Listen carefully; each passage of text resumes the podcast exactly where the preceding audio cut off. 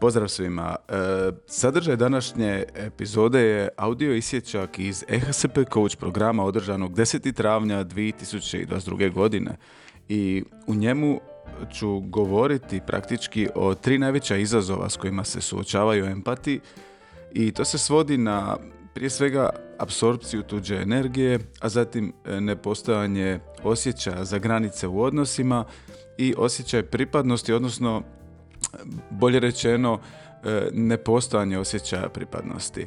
E, malo ćemo možda govoriti i o tome zbog čega empati u jednom trenutku sami sebi sasjeku krila i šta učiniti po tom pitanju i malo ćemo se osvrnuti na specifičnu duhovnost kod empata. Eto, uživajte.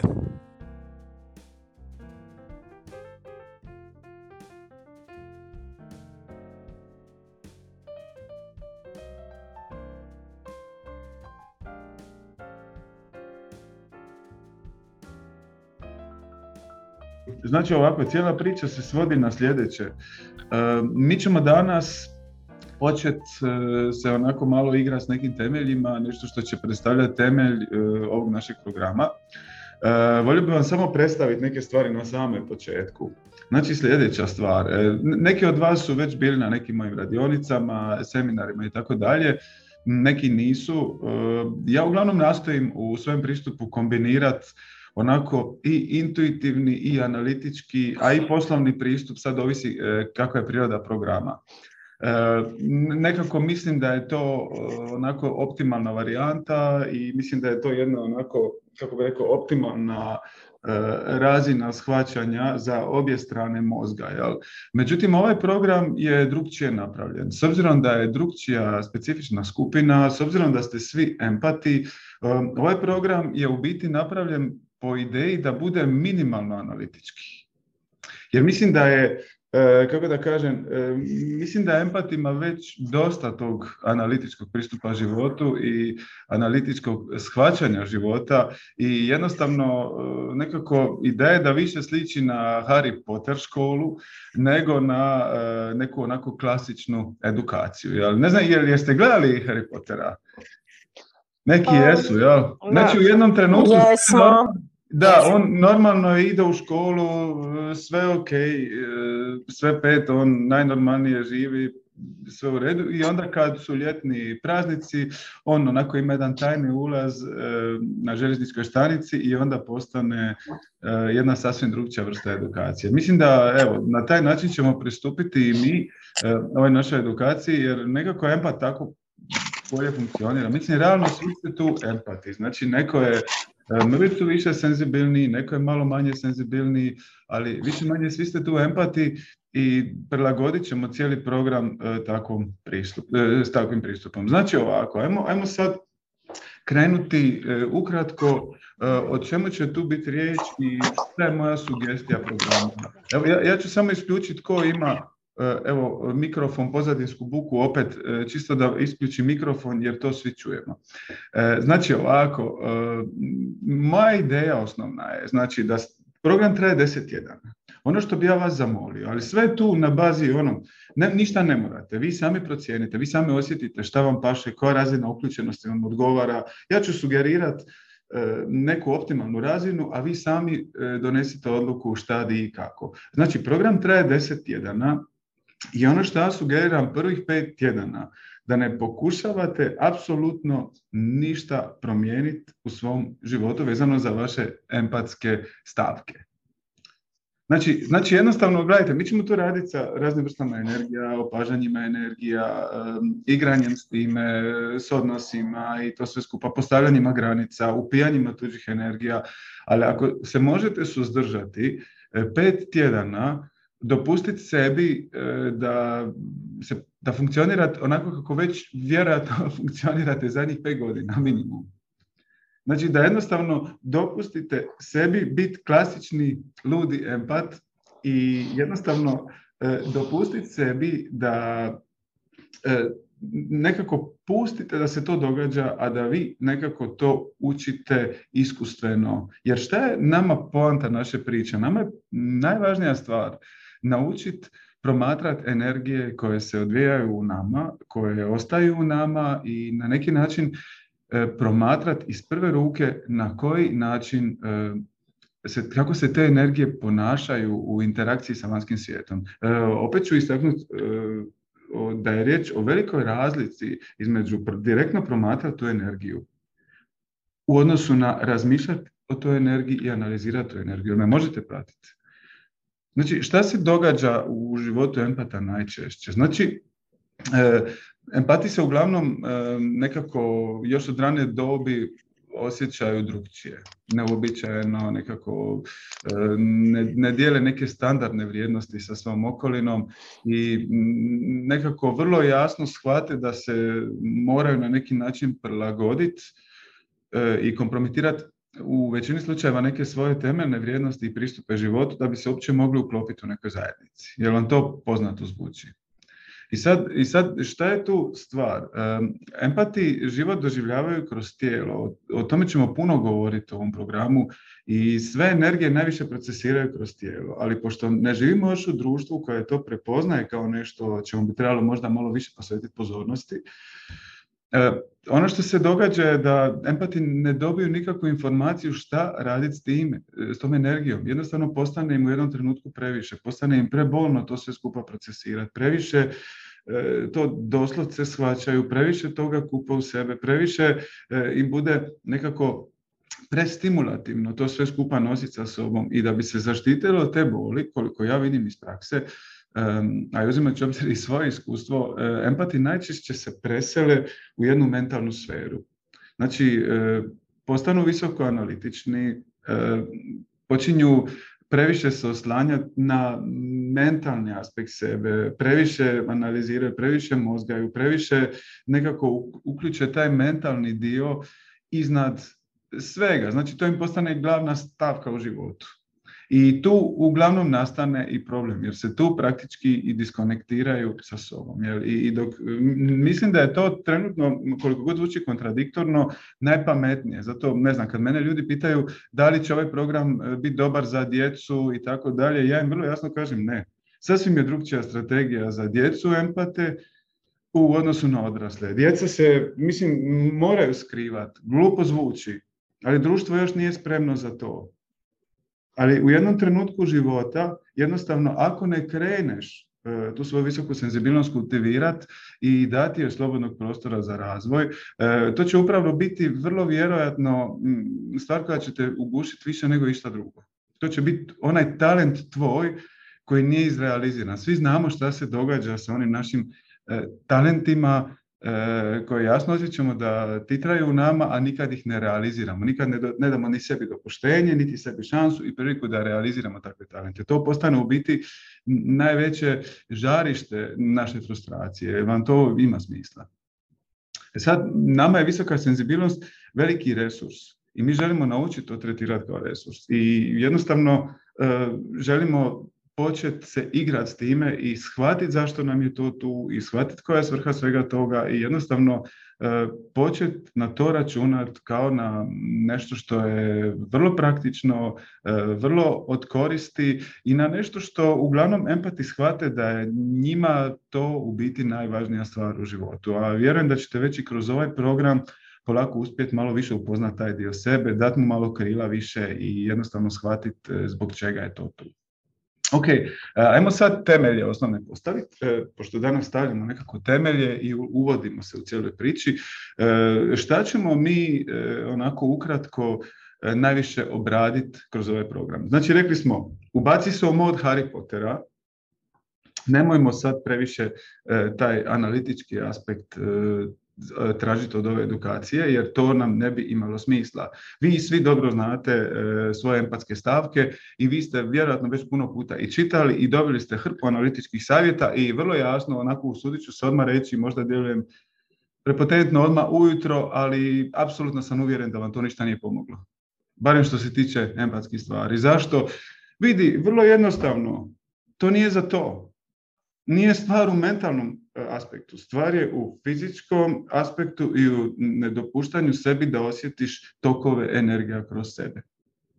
I bez da empat to ne shvati i ne nauči pustiti, nikakvi ti analitički savjeti mu neće biti od pomoći. Svi mi znamo recimo u polju e, postavljanja granica, svi mi znamo joj treba tu postaviti granicu. Dogodi se neka situacija, ti to propustiš. Svi mi znamo u polju apsorpcije energije šta već ne valja. Već dovoljno imamo iskustva, već dovoljno imamo e, svakakvih situacija gdje smo vidjeli šta ne pali i što onih nekako obećanja sebi da se na taj način više to neće događati. Kao ono Mark Twain kad je rekao ono prestati pušiti najlakša stvar, jer ja sam barem šesto puta prestao pušiti. Tako smo mi barem šesto puta odlučili, e, ja sad više neću pustiti to, ja sad više ne, neću pustiti to i dogodi se neka situacija, jednostavno uh, tek kasnije shvatimo da, da smo opet ponovili onu standardnu empatsku grešku. Znači, nije stvar o analitičkom dijelu, iako mi analitičkim aspektom sebe, ako mogu tako onako generalizirati, e, tražimo rješenje za one tipične empatske stavke. Koje su to tri najtipičnije empatske stavke koje ćemo mi obraditi kroz ovaj program? Prvi je fenomen apsorpcija tuđe energije, odnosno ne samo tuđe energije, nego energije iz okoline. Šta to znači apsorpcija energije? Pa gledajte, empati, za razliku od recimo visoko senzibilnih, a te neke razlike između empata, visoko senzibilnih, o tome ćemo malo više sljedeći put govoriti. Ali e, za razliku od visoko senzibilnih ljudi koji mogu vrlo jasno prepoznat e, onako kako se neko osjeća, jer imaju izrazito visoku razinu empatičnosti i tako dalje. Empat ne samo da on može prepoznat kako se neko osjeća, nego on to vrlo jasno osjeti u sebi negdje. Uglavnom. Vrlo jasno, e, ne samo da prepozna čak energiju oko sebe, nego vrlo jasno pokupi tu energiju u sebe. Vrlo jasno, jednostavno, ne znam, u razgovoru sa e, ljudima, na primjer, e, kad je neka nervozna atmosfera, empat to vrlo jasno i vrlo često pokupi na sebe. Kao da pokupi, kao da upije tu energiju. Često se u literaturi kaže, i mislim da je stvarno usporedba predivna, da je tijelo empata kao spužva koja doslovce upija energije oko sebe i on se tu ne može pomoći. Ljudi, ljudi jednostavno nekad, jedino kad im, je, kad im je previše svega toga skupa, eh, onda nekako imaju potrebu pobjeći na kraj svemira, da se maknu od svih, jer jednostavno onako empate često prati osjećaj kad im je previše tih energija, da je jedan, jedini način kako se mogu stvarno odmoriti, a to je da, ne znam, da idu na kraj svijeta ili na vrh neke planine, normalno uzmu espresso sa sobom i, i jer čakre su bitne i da jednostavno uh, ono nema nikog oko njih da mogu slobodno udahnuti. Jel, jel, jel me možete pratiti? Jel vam to djeluje poznato? I sad, da li empat može prestati apsorbirati energiju? Ne može. Moje mišljenje je da ne može, ne znam, od 2009. već nekako radim s empatima onako više individualno, ne samo s empatima, ali velik dio publike su bili empati i nekako već smo to apsorbiranje i okrenuli iz lijeva i desna i iz, svakako govorimo o samo onim iskustvima iz prve ruke i jednostavno tijelo empata to nije u stanju napraviti. Ono nije u stanju prestati apsorbirati. Valjda jednostavno tako je stvoreno, takav je njegov sustav. Ali proučavanjem tog sustava, proučavanjem tog načina i vida interakcije, do čega sam došao, do kojeg zaključka? Znači, empat ne može prestati apsorbirati energiju iz svoje okoline. Znači, moje mišljenje je da vi nikad nećete moći prestati to apsorbirati. Vi ćete uvijek kupiti energiju ljudi oko sebe jer ne možete drugčije dobiti informaciju. Znači, to je, e, mislim, naravno, to je samo postavka ovog programa. Pitaj Boga šta je u stvarnosti zapravo. Ja moram postaviti neke teze da bismo mogli na tome graditi cijelu priču i da bismo sukladno tome mogli se igrati s nekim metodama. Jel? Nije ovo neka dogma koju vi morate fiksno shvaćati i čvrsto se držati te priče. Samo gledajte to kao radna neka načela s kojima ćemo se igrati. Znači, moje mišljenje je da empat nikad neće prestati kupiti informacije iz okoline u svoje tijelo, jer on to prije svega ne želi. Iako je to jako teško sebi priznat, to sebi možeš priznat tek kad ti do neke razine energije drugih ljudi prestanu biti problem. Tek kad ti do neke razine energije drugih ljudi prestanu biti problem, tek kad ti u jednom trenutku, možda kad se istreniraš, prestane biti toliki problem što je do tebe neko ko jako, jako, jako zrači nekom nervozom ili nemirom, ti jasno, jasno osjećaš da ti te energije procesiraš kroz sebe i da ih možeš samo pustiti, tek u tom trenutku ti počinješ sebi dati pravo da prepoznaš jedan aspekt sebe koji u biti želi na takav način procesirati svijet. Zašto? Jer empat želi duboko procesirati sve ono što se događa oko njega. Ne znam jeste primijetili da je vaša defaultna, onako zadana pozicija jednostavno sve duboko proživljavati. Kad ti neko oduzme, normalno, empati često puta kažu ono pun je kufer svih, najdraže bilo da ne zna ništa i tako dalje. A to su oni trenuci kad e, si iscrpljen, kad si iziritiran, kad ti je svega pun kufer. Ali generalno gledajući, empat želi snažno doživjeti svijet. Ali šta je problem kod te apsorpcije? Nije problem to što mi upijemo tu energiju. Problem je u tome što mi ne znamo što raditi s njom. Znači, osnovna teza je, samo malo, onako, malo se ponavljam da, da gradimo neke slojeve. Jel? Znači, osnovna teza je, mi ne možemo drugčije procesirati svijet oko sebe, nego li kroz svoje tijelo koje upija informacije, ko neka onako hobotnica. Ali šta nastane kao, di nastane problem? Pošto se mi, ono što sam malo prije govorio, u jednom trenutku preselimo u svoj mentalni svijet da bismo se zaštitili i smanjili bol koju osjećamo kao rezultat preintenzivne interakcije sa svijetom i previše tih energija, mi u jednom trenutku nastojimo se mentalno braniti od tih energija. I šta mi stvaramo s time? Mi dovodimo do toga da upravo to nešto čime se mi pokušavamo braniti, mi na neki način činimo da zadržavamo te energije u sebe. Jel, me možete pratiti? Ima tečaj čuda, mislim, vi znate da dosta se često referiram i, ono, i na fejsu i kroz članke na tu knjigu ima jednu onako predivnu lekciju koja kaže e, vlastite me obrane najviše napadaju. E, to je praktički ovdje u našem, onako pogotovo za empate, to kao da je onako za empate, iako je knjiga onako napisana 65. do 70. To kao da je nekako napisano baš za empate, u smislu jer upravo te vlastite obrane, te najviše napade, one ti zalede tu energiju koju apsorbiraš i jednostavno stvaraju ti problem. Jer gledaj, apsorpcija energije je mentalna stvar, a procesiranje energije i istraživanje svijeta kroz upijanje energije u sebe nije mentalna stvar. Naš sustav empatski to sam po sebi radi. Znači, naš sustav ne apsorbira tu energiju. On je kao da staviš e, e, ne znam, neko povrće u neki sokovnik, on izvuče ono što mu je najvažnije i ovo ostalo ostane negdje za bacit. Tako naš prirodno empatski sustav funkcionira. Znači naš sustav automatski prima informacije iz okoline, procesira ono što je bitno i pušta ostalo. Ali naš mentalni aspekt radi ono što mi doživljavamo kao apsorpciju. Jer me možete barem malo teoretski pratiti sad ovo. Jer vam ima smisla. Jer u protivnom...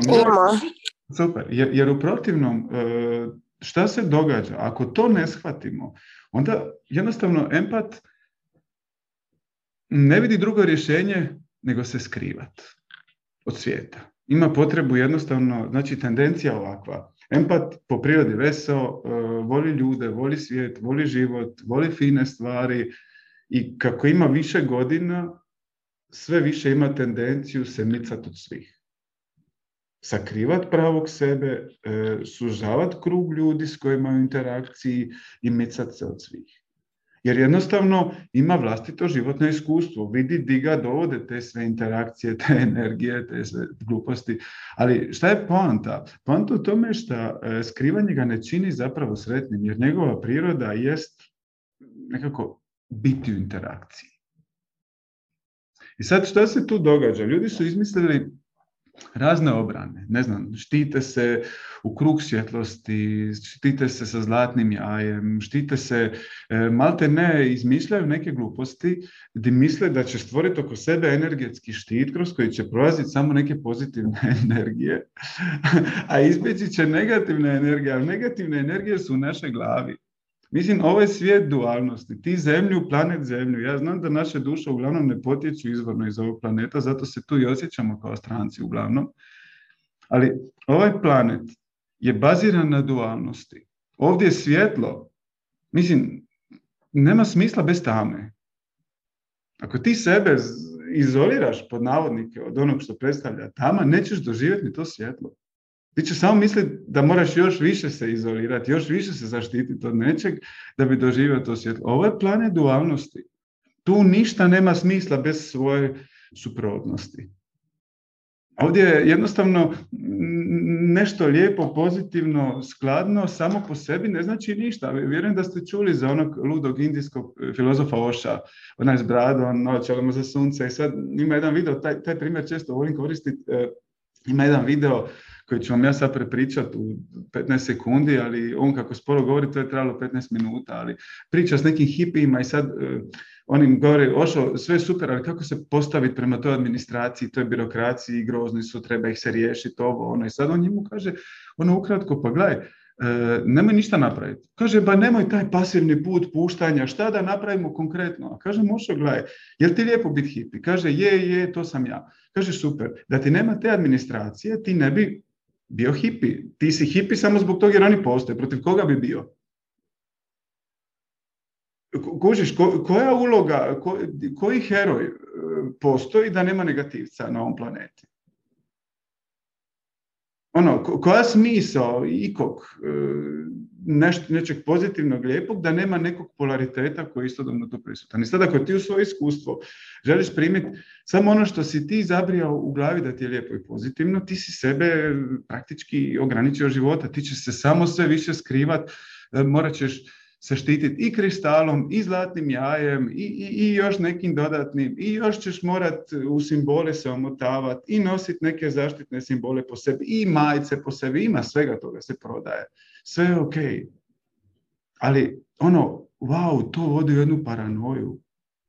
To vodi u jednu ludost koja ti ne treba. Nisi došao tu se skriva. Tempat je došao tu procesirati jednu novu energiju koja dolazi na svijet. To nije nužno da svako mora biti javan, to nije nužno da svaki empat mora biti e, na neki način uopće izražavan, poičan, ali samo stanje i, i razumijevanje te priče omogućuje ti da ti ostvariš svoju svrhu a najveću, a to je da budeš jedan portal kroz koji se jedna nova energija koja dolazi na zemlju može izraziti. Ti ne moraš promijeniti svoj životni stil, ti ne moraš promijeniti to čime se baviš u suštini ali tvoj posao je biti portal i tek kad ti prihvatiš tu funkciju, ti ćeš moći početi zapravo, zapravo, zapravo kao empat živjeti. Ali sve dok se skrivaš, ti se skrivaš od svoje svrhe, primarno. Jer, jer vam to ima smisla? Jer možete to negdje u sebi osjetiti intuitivno, da to sve skrivanje od dičeg zbog micanja od te apsorbirane energije je ludost bježanje od te tame, od te neke loše energije je ludost. Da pače, ti imaš u sebi sasvim drugčiji sustav. I šta je još poanta? Mislim, mi ćemo sve to proći praktično. Ali šta je još poanta? Poanta, poanta te cijele priče je da jednostavno e, naše tijelo, e, kad se negdje porežemo, šta ono napravi? Ono se na neki način krene samo iscijeljivati, je tako? Jer zašto? Jer je prirodno da na neki način ne postoji rana otvorena na našem tijelu. Generalno gledajući, uvijek ima situacija, ima ljudi kojima rana ne može zarasti i tako dalje. Mi govorimo sad o nekom optimalnom funkcioniranju. Naš empatski sustav energetski, njegovo optimalno stanje je protočnost. Znači, ono što mi empati svi u sebi želimo je slobodno izražavanje. Nama empatima je ta sloboda u suštini neka vrijednost koja onako nekako duboko, duboko titra u nama. Jel se slažete s time? Želiš tu slobodu, želiš slobodno izražavanje. Na, naš energetski sustav, bez da ga mi mentalno, da ne kažem što, je napravljen tako da on jednostavno bude protočan. Bez da mi kupimo 100 tih 50 milijuna energije u sebe i nekako ih zadržavamo tu, apsorbiramo ih unutra. E sad, jednostavno, jedan od dio od ovog programa i jedan od važnijih e, e, ciljeva ovog programa je jednostavno upoznat svoj energetski sustav i naučiti i dopustiti mu, pardon, da pustiti mu da on sam sebe drži optimalno protočnim. Jer ono što mi hoćemo jest iskusiti tu protočnost. Ono što mi želimo jest shvatiti da ako je neka energija u meni, da je ostaje u meni apsorbiram na samo zato jer je ja mentalno držim. Moj, ja ne moram, ja osobno, ja ne moram tu energiju otpuštati. Ja ne moram udisati bijelo svjetlo da bi izdisao tamno svjetlo. To je sve jedna mentalna igra koja ne budi nigdje. Gledajte, na stotine empata sam radio do sada. Na stotine. Dolazili su mi ljudi s raznim tehnikama zaštite, ovog, onog. Svi su se na kraju koji su ustrali dovoljno dugo smijali glupostima kojima su se bavili. Smijali su se tome u smislu nevjerojatno koliko kreativnih gluposti samo da bi mi pomogli da bi se nastavio skrivati. Moraš shvatiti, tvoj glavni cilj je postati portal kroz koji će se nova energija moći izražavati na zemlji. To ne znači da ti ništa konkretno moraš promijeniti u svom životu, a možda i hoćeš. Ali ja govorim o jednom unutarnjem stanju, o jednom energetskom stanju koje, s kojim si ti načistu i kojem ti dopuštaš da funkcionira onako kako je ono prirodno programirano da funkcionira. Jel vam to ima smisla? Jel me možete pratiti? Ok. E, druga stvar, e, druga stvar e, koju ćemo onako najviše obraditi jesu granice. Znači, kad uzmeš u obzir granice, svjetske granice, teritorijalne granice i tako dalje, jednostavno vidiš jasno na toj karti kako postoje neke granice. Unutar te granice su nacionalnosti, postoji pripadnost određenoj nacionalnosti i tako dalje. E, mislim da vam je svima jasno, znači vi ste tu svi empati, da empat te granice nema u sebi. On jednostavno umjetno može postaviti neke granice, on može nekako naučiti se ponašati jer zna šta, se, šta je normalno, šta je uzanca u nekom poslovanju, šta je e, u nekoj tradiciji se prihvaća kao granica. Ali on jednostavno nema to urođeno u sebi, on nema taj osjećaj. Osoba koja nije empat, uglavnom ima. Ima taj osjećaj, vidi, ovo su moje granice, ja njih prirodno štitim, ja se unutar toga osjećam dobro. Empat te granice jednostavno nema. Njega te granice praktički i izluđuju kad ih stavi jer osjeća da nije prirodno, osjeća da je to sve nekako umjetno i ima razlog zašto on ima te granice. Mi želimo jednostavno naučiti funkcionirati na način da umjesto da mi imamo granicu jednu, koju primjenjujemo prema svima, mi želimo naučiti oslanjati se na onu energiju u sebi i pratiti tijekove energija i naučiti se e, da u svakoj interakciji osjetimo di je ta granica. Jer, jer kužite razliku. Ali prije toga, to nije samo jedna tehnika. Mi, mi ćemo kroz ovaj program imati neke ključne tehnike, a imat ćemo i nekoliko raznih strategija. Znači, nekako, e, nećemo se samo igrati s energijama, imat ćemo i strategije koje ćemo primjenjivati. Znači, gledaj, tehnika učenja postavljanja granica podrazumijeva i savladavanje raznih strategija. Znači, imat ćemo, ne znam, strategije u smislu da ćemo se učiti e, na koji način nas energija nelagode zavarava ajmo biti realni, koliko ste puta popustili samo zbog energije nelagode, je tako? Mislim, i bez da tu strategiju ne naučimo, znači imat ćemo jednu strategiju gdje ćemo se igrati ko box match, 12 rundi nelagode, gdje jednostavno ćemo prodrmati e, svoj sustav, gdje ćemo shvatiti, ući duboko u taj program te nelagode i krivnje, koji nam u biti jednostavno jako komplicira život. Gledaj koliko ste puta popustili na nešto samo zbog osjećaja nelagode i krivnje. Iako ste u sebi jasno znali da nije to trenutak za popustiti, niti odmah ste znali čim ste popustili, pustili neke ljude previše i tako dalje, pardon, e, automatski ste znali da ste napravili krivo. Je tako? Znači, znači, nije dovoljno samo reći e, ja ću naučiti osjećati tu energiju i to ćemo raditi, nego e, postoji cijeli niz popratnih strategija o nekima ćemo već i danas govoriti, e, na koje ćemo istrenirati i koje ćemo lagano usvajati da bi mogli sebi dati puno pravo u nekim trenucima e, jasno se osloniti na ono što osjećamo da se u tome trenutku naš sustav energetski stvori kao granicu. Znači, da, da se možemo jasno dati sebi pravo pouzdati se na ono što naš energetski sustav u tom trenutku postavi kao zadanu granicu. I da nam nelagoda, već jednostavno i krivnja ne budu problem. Jer vam to ima smisla?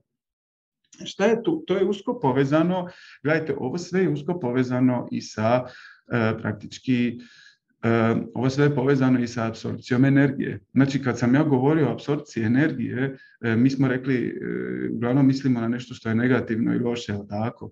Svi o tome govorimo. Ali gledajte, empatu je problem i apsorpcija pozitivne energije ti ne želiš apsorbirati pozitivnu energiju. Ono što govorimo, kad budemo govorili malo više o granicama, kad se malo budemo više igrali s tim energijama, vi ćete jasno shvatiti da recimo empati dosta često imaju dok jednom trenutku i ne pukne film, e, ono, e, je li to intimna priča, je li to poslovna priča i tako dalje, često imaju stavke sa tim toksičnim odnosima.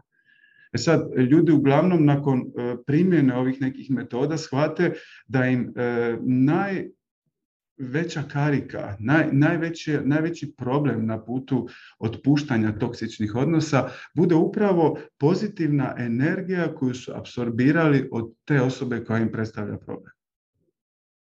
Upravo ta energija bude, ta apsorbirana energija bude onaj glavni razlog koji ih vraća nazad u odnose koje osjećaju i znaju da su toksični. Znači, kad kažem optimalno funkcioniranje empatskog energetskog sustava, to znači otpuštanje i pozitivne, ono, ono energije, one energije koje mi doživljamo kao pozitivne i ono što mi doživljavamo kao loše i negativne. Znači u, u oba dva e, smjera. Jel? I, I znači i treća stvar oko koje ćemo mi nekako onako razbijati glavu, igrati se najviše, je e, osjećaj pripadnosti. Znači, evo, koji empat e, nema potrebu i kad malo proanalizirate svoj život unazad, e, koji empat e, nema potrebu, e, samo sekund, koji, koji empat nema potrebu jednostavno previše, ono, sklonost, previše udovoljava drugima i furat se na onu priču želim biti koristan. Koliko ih znate? Da ono, jednostavno nemaju potrebu previše, ono, baš udovoljavati, biti tu previše za druge, e, osjećati se pozvani da pomažu u svakoj situaciji i jednostavno da budu korisni. Jer vam to ima smisla. Znači, vidi, e, koliko od vas e, tu koji ste prisutni zaista osjećate da stvarno pripadate negdje zapravo, ono baš iznutra zapravo. Ne sad ono u smislu joj meni se sviđa ovaj kvart, joj meni je ovo super jer tu je najbolji espres, ok, to je dobro sidro i jasno mi je kad je negdje dobro espresso da te vuče osjećaj pripadnosti, ali, ali koliko vas zaista osjeća negdje stvarno vidi ja tu pripadam, to je moj ambijent, to je moja okolina i tako dalje. Teško. Jel tako? Ja, jako da. teško. Mislim, rijetko kad se to empatima dogodi. Puno mi je empata se onako znalo reći, ono, gledaj, ja se osjećam kao da sam tu na nekom izletu i odrađujem stvari, ali u suštini e, čekam kad će taj doći ovaj, svemirski brod gdje ja stvarno pripadam i vratiti me nazad. Jel? Tamo gdje ja stvarno idem. I o tome ćemo malo dublje ući kroz program i govorit ćemo o svrsi i empata i zašto su oni počeli sve češće i više dolaziti, ali, ali šta je naša najveća praktična stvar kroz ovaj program naučiti? E, najveća praktična stvar naša je naučiti da sljedeće, ti možeš imati dušu empata i energetski sustav empata, ali ti si u tijelu ljudskom, jel tako? Tijelu koje je svojstveno planetu Zemlji ti imaš osobnost koja je svojstvena ovom planetu. I sad šta e, se tu događa? Ja sam čitao jednom, e, recimo to baš ima u knjizi Totemi Tab od, od Freuda, mm. e, recimo on je onako istraživao neke zajednice i tako dalje i sad zanimljivo je bilo što je naveo neke primjere, recimo mislim da je to bilo riječ u Africi, da za najgore kao ono u smislu za neka teške kriminalna djela, ono, slijedila je smrtna kazna jel, kao sankcija. Ali za one baš naj, najgore, ne znam, roditelj ubije sina, nešto što se u, tom, u tim tradicijama smatralo kao najgnjusnije, recimo, kazneno djelo, nije bila predviđena smrtna kazna kao najgora, nego najgora kazna je bila izgon iz zajednice. Jer šta je to značilo? U to doba druga tuđa zajednica jednostavno ga ne bi primila. I to je značilo da bi ga osudili da živi bez zajednice, da samuje. Znači, ljudskom e, tijelu, ljudskoj osobnosti, e, jedna očito od najgorih stvari je e, izgon iz zajednice. Čovjek hoće negdje pripadati. Čovjek želi negdje pripadati, ima potrebu biti dio neke zajednice. To mu na neki način e, povećava uvjete preživljavanja, ali tako? Mislim da naše tijelo, naš mozak u konačnici e, nekako najmotiviranije preživiti prije svega. To su one e, duboke primarne potrebe i mislim da tu ono, psihologija je to vrlo jasno onako istražila i dokumentirala i oko tog nema previše spora. Ali šta se tu sad događa? Empat s jedne strane ne pripada i ne želi pripadati i ne vidi se nigdje. S druge strane je u tijelu i osobnosti, jer gledaj, osobnost je program koji preuzmeš rođenjem i polako se ona programira. E, je, znači, s druge strane, ta empatska duša, energetski sustav je u tijelu koje je na neki način programirano da mora negdje pripadati. I sad što empat tu radi? Da bi na neki način pomirio te dvije vrlo kontradiktorne na prvi pogled uloge, on jednostavno u glavi svoje napravi sljedeći plan. Vidi, ja znam da ja tu ne pripadam, ali ja opet moram negdje pripadati. Znači, ok, po defaultu mene oni ne osjećaju kao svoga, ali ako se ja previše potrudim, ako ja stalno budem koristan, ako ja udovoljavam svima, ako ja sa svima budem super, ako se ja ne zamirim previše, ako ja e, se previše ne ističem, ako ja e, uklopim se, ako ja opet ponovim, ako ja služim, ako ja kad god prepoznam tuđu bol osjetim se pozvan za to, ako, ako ja to, onda će me možda ta zajednica prihvatiti. To je neki nespretni način na koji empat pokušava sam sebi prodat priču da će na takav način osjećati pripadnost. Normalno, s vremenom vidi koliko je to onako nesmislena strategija i koliko u biti mu to ne donese ništa pametno. Jer vam to ima smisla, jer me možete pratiti.